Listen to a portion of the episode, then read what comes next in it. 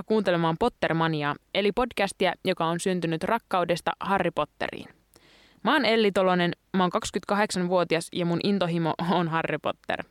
Mä oon lukenut tai kuunnellut kaikki Harry Potter-kirjat useasti elämäni aikana ja kasvanut niiden kirjojen parissa. Mun lempparipuuhaa on tämän kirjasarjan erilaisten vihjeiden ja yksityiskohtien analysointi. Vuosien aikana mulle on kertynyt kirjojen ja lehtien ja fanisivustojen ja keskustelupalstojen kautta paljon erilaisia huomioita ja teorioita. Ja nyt on aika jakaa nämä huomiot ja teoriat myös muille. Tässä podcastissa mä käsittelen aihe kerrallaan kirjasarjan ilmiöitä ja tarjoan salakäytävän sen mysteereihin. Mä esitän jokaisen jakson alussa Harry Potteriin liittyvän tietovisakysymyksen, jonka vastaus selviää jakson aikana puhutuista aiheista. Ensimmäisen jakson kysymys tulee tässä. Kuudennessa kirjassa Harry Potter ja puoliverinen prinssi Draco Malfoy viettää tuntikausia, ehkä jopa päiväkausia tarvehuoneessa korjaten rikkinäistä häivytyskaappia, jonka pari on Borgin et Burkesilla. Miten ja milloin tuo häivytyskaappi oli mennyt rikki? Hmm, siinäpä kinkkinen kysymys. Ja epäilijöille tässä kohtaa tiedoksi, että tuo vastaus on oikeasti kerrottu kirjoissa. Mennäänpä sitten tämän jakson oikeaan aiheeseen. Tämä jakso nimittäin kulkee nimellä Kirjoihin piilotetut asiat. Viimeksi kun mä aloin kuuntelemaan näitä kirjoja äänikirjana, mä päätin etukäteen, että nyt mä pidän kaikki aistit valppaina ja yritän huomata juttuja, joita mä en ole ennen huomannut. Osa näistä on tosi pieniä juttuja ja monet näistä onkin sellaisia, että sun olisi pitänyt varmaan lukea nämä kirjat ainakin kerran, että näitä olisi edes mahdollista huomata. Mä ihan yllätyin, kun ensimmäinen asia tuli jo ensimmäisen kirjan ensimmäisessä luvussa.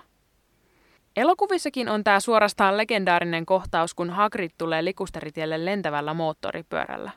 Mutta harva oikeasti muistaa, mitä Hagrid siinä sanoo. Hän nimittäin mainitsee Harrin kummisedän Siriuksen tuolloin ensimmäistä kertaa.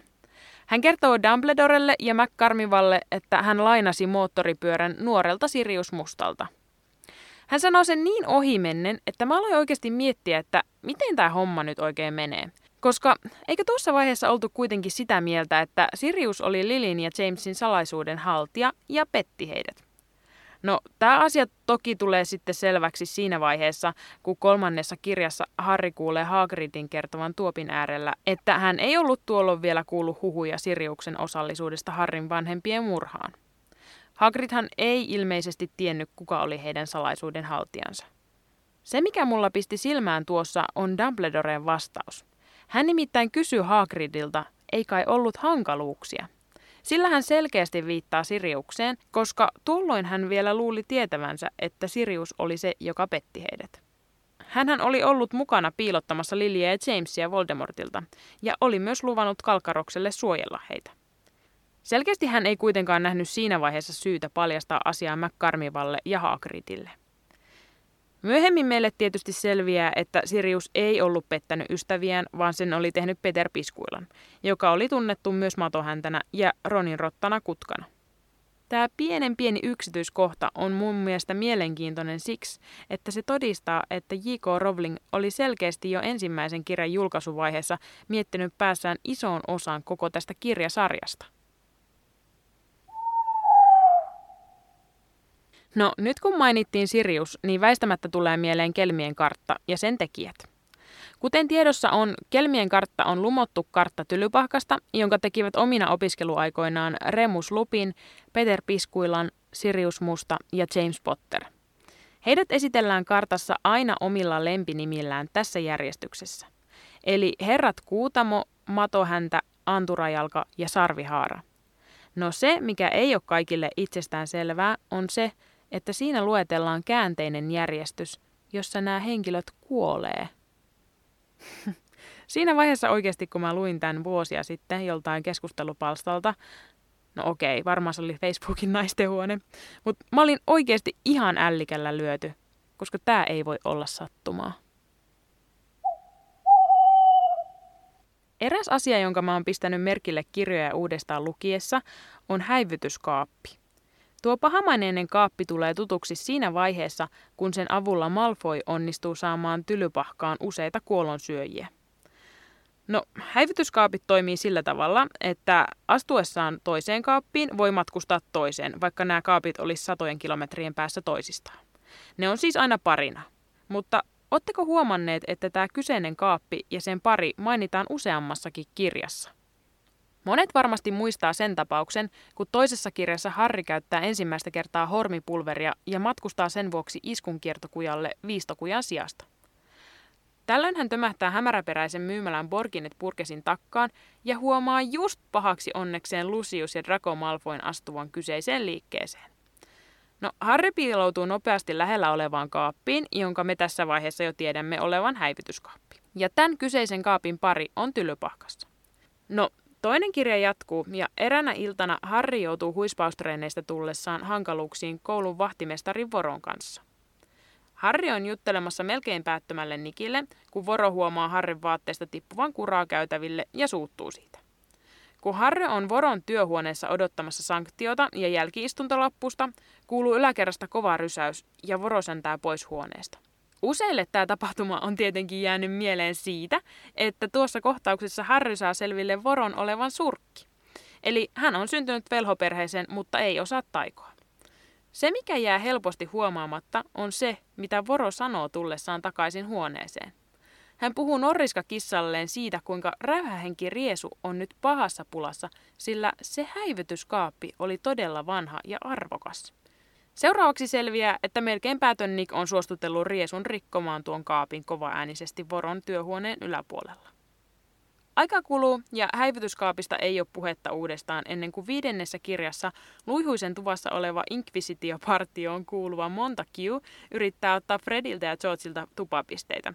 Mutta ennen kuin hän ehtii edes sanoa lausettaan loppuun, kaksoset ovat jo sulloneet hänet rikkinäiseen häivytyskaappiin, eikä hänestä enää kuulla sen jälkeen moneen viikkoon.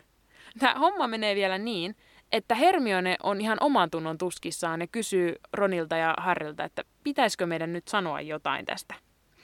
No myöhemmin selviää, että hän oli ollut jumissa kahden kaapin sisällä ja onnistunut lopulta ilmiintymään pois. Tästä Montakiun tarinasta inspiroituneena Malfoy keksii kuudennessa kirjassa alkaa korjaamaan kaappia ja onnistuukin yrityksessään lopulta. Mutta myös kaikista viimeisimmässä kirjassa tämä häivytyskaappi mainitaan.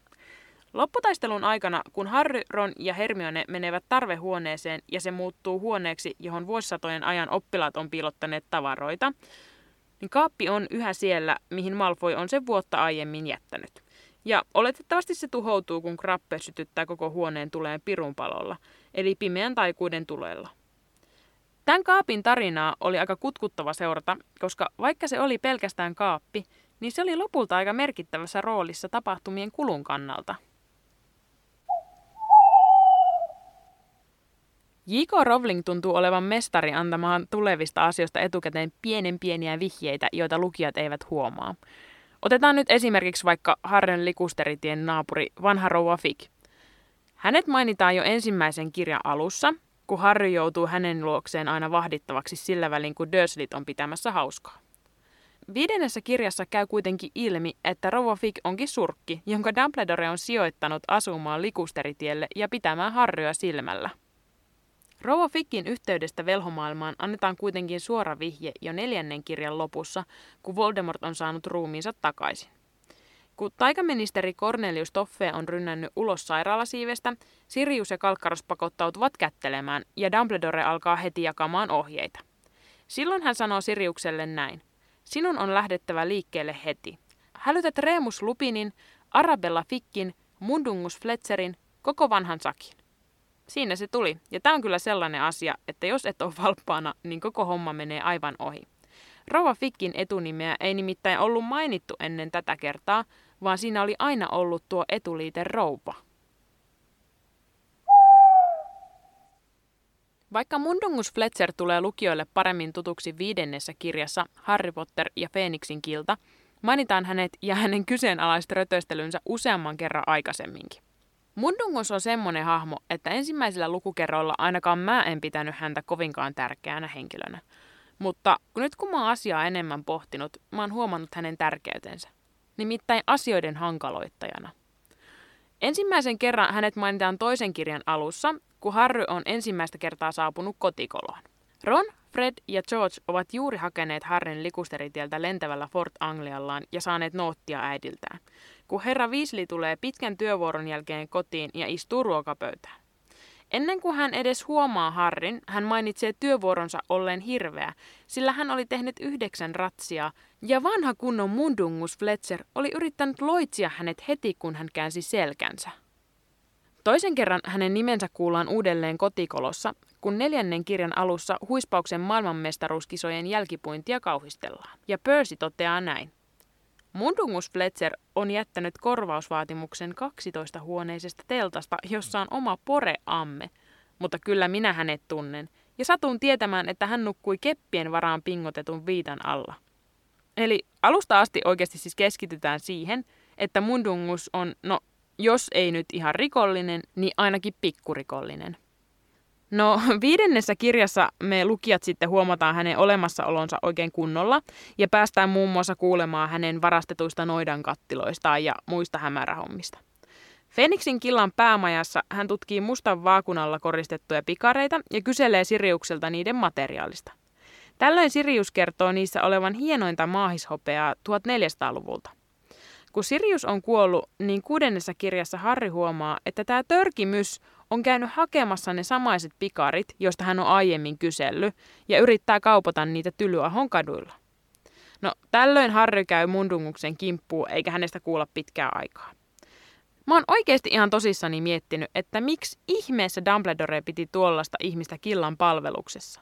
Syyksi sanottiin, että hänellä oli yhteyksiä alamaailmaan, mutta koskaan ei kuitenkaan käy ilmi mitään hyödyllistä, jota Mundungus olisi tuonut killan tietoon. Hän oli ennemminkin sellainen riippakivi, joka vaan roikku mukana ja hankaloitti juttuja. Kuten esimerkiksi viimeisen kirjan alussa, kun Feeniksin kilta siirtää Harryn pois likusteritieltä. Voldemort on tulossa Mundungusia kohti, niin Mundungus panikoi ja kaikkoontuu, jonka seurauksena villisilmä vauhkomieli kuolee. Ei oikeasti mikään pikkujuttu. No, varmaan joku nyt ajattelee, että auttohan Mundungus Harryä, Ronja ja Hermionea selvittää lujuisen medaljongin olinpaikan, ja periaatteessa oli sitten mukana yhden hirnyrkin tuhoamisessa. No ei ollut. Koska jos Mundungus ei olisi ryöstellyt sitä Kalmanhan aukiota, niin medaljonkihan olisi ollut siellä koko ajan, eikä se olisi koskaan edes päätynyt pimennon käsiin. Voidaan varmaan olla yhtä mieltä nyt kaikki siitä, että kyseessä on todella raivostuttava hahmo. Yksi mun lempparikohtauksista ensimmäisessä kirjassa on se, kun Harry on ensimmäistä kertaa viistokujalla ja ostaa taikasauvansa. Jo silloin on selvää, että mikä tahansa sauva ei sovi kenelle tahansa, vaan Ollivander antaa Harrylle useita sauvoja ennen kuin oikea löytyy. Kummallisesti kuitenkin monet Harrin tylypahkan kavereista ovat saaneet käyttöönsä sukulaisten vanhoja sauvoja. Eli ilmeisesti tämä ei ole ollut nyt ihan yleistä tietoa kuitenkaan, että mikä tahansa sauva ei ole hyvä. Esimerkiksi Ronilla on hänen veljensä vanha sauva ja Nevillellä on hänen isänsä vanha sauva. Viimeisimmässä kirjassa perehdytään hieman enemmän sauvatietoon, kun Ollivander kertoo Harrille, Ronille ja Hermionelle, että sauva valitsee velhon. Hän mainitsee, että vaikka kaikki velhot voivat taikoa millä tahansa sauvalla, niin parhaaseen tulokseen päästään, kun käytetään sauvaa, joka on valinnut sen käyttäjän tai jonka käyttäjä on valloittanut itselleen. Kuten yleisessä tiedossa on, Neville ei ole oikein loistanut osaamisellaan koulussa. Hänen tiedettiin saaneen erittäin huonoja arvosanoja ja että hänen sukunsa oli jopa epäillyt, että hän on surkki ennen kuin hän pääsi tylypahkaan. Viidennen kirjan lopussa Neville on mukana ministeriössä taistelemassa kuolonsyöjien kanssa ja taistelun tuoksinnassa Neville sauva katkeaa. Neville pelkää silloin mumminsa suuttuvan ja toteaa sauvan olleen hänen isänsä vanha. Kuudennessa kirjassa käy ilmi, että Neville mummi on ostanut tälle uuden sauvan Ollivanderilta. Ei tosiaan taida olla ihan sattumaa, että myös Nevillen taidot paranee sinä samaisena vuotena. Ei tietenkään Neville ollut taitava, kun hän oli vuosia joutunut harjoittelemaan sauvalla, joka ei ollut valinnut häntä. Siinä oli ensimmäisen kerran aiheet. Mä oon perustanut tälle podcastille nyt Instagram-tilin nimellä Pottermania Podcast. Käykää ihmeessä ottamassa se seurantaan.